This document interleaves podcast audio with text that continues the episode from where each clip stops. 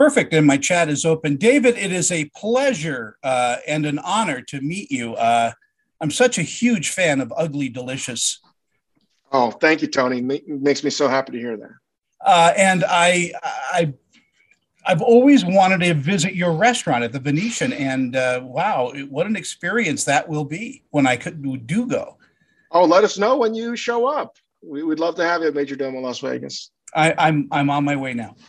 Um, first of all, congratulations on the six-part uh, docu series. It is really like pulling back uh, a cover on uh, uh, on food and and where food is heading.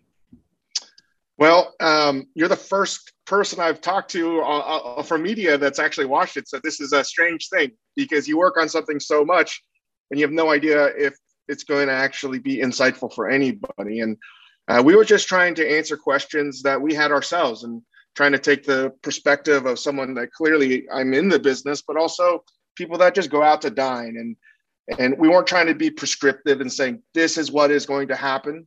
Uh, we just wanted to start the conversation about what this might have for us, the implications, so on and so forth. So I'm really happy to hear that.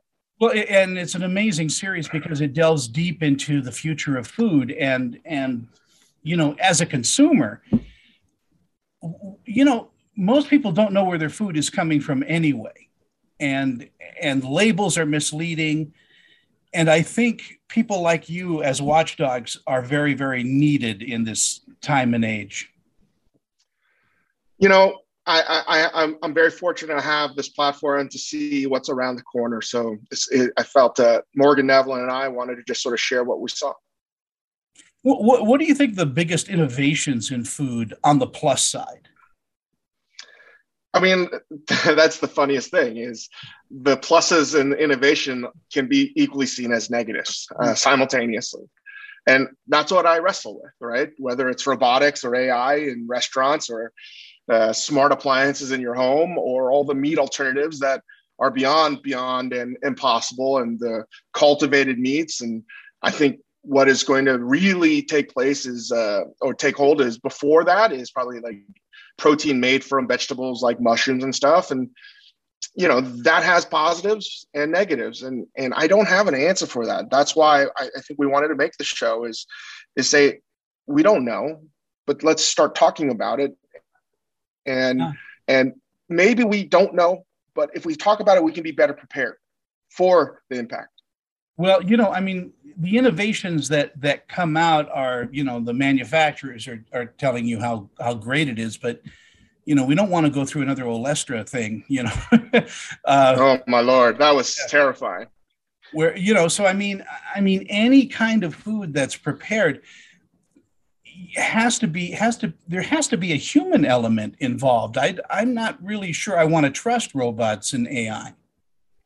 But you trust your car that was probably made by a robot and an AI with a human that was sort of working in between. And and that's sort of how I look at it is um, that trust that that um, leap of faith that we all think we're going to have to take, we're already doing um, in so many ways we live our life. So food is just going to be something that we're, we're, we're going to have to accept. There's there is no way we're going to be able to eat without that, right?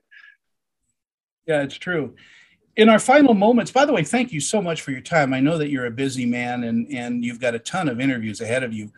Um, what do you think people are going to pull away from the series once they watch it? I think, I hope that they have a better understanding that we have some agency um, for our future.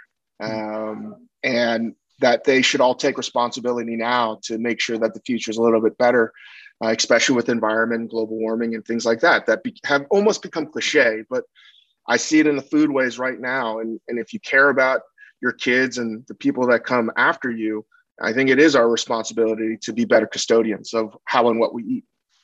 I think so too. I think we, you know, the first step is to really go back and teach people how to cook their own food. You know, how to prepare food